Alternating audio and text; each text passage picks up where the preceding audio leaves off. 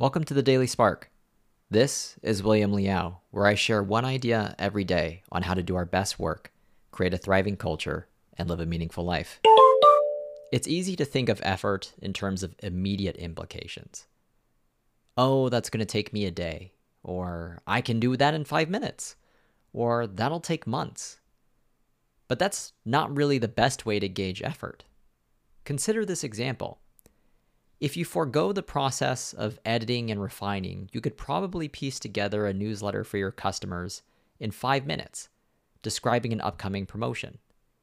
However, in choosing to forego the editing and refining process, you end up sending the newsletter with ambiguous language around the promotion. This ambiguous language leads to confusion, several of your customers contacting customer support, which, by the way, may also be you, over the next several days and this will likely lead to a decent chunk of lost business.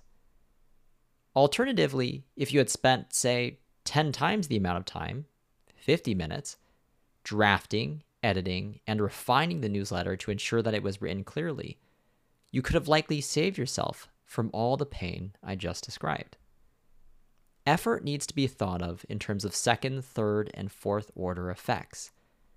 Yes, you might be able to do something quickly, but then what? How durable is the relief? Will it create more problems? Yes, something might take quite a bit of effort and energy up front, but then what? Will it streamline other activities? Will it make things easier in the long run? When the easy thing doesn't create negative downstream effects, do it. When the easy thing creates more pain down the road, don't do it. Resist the temptation. When the hard thing creates positive downstream effects, do it.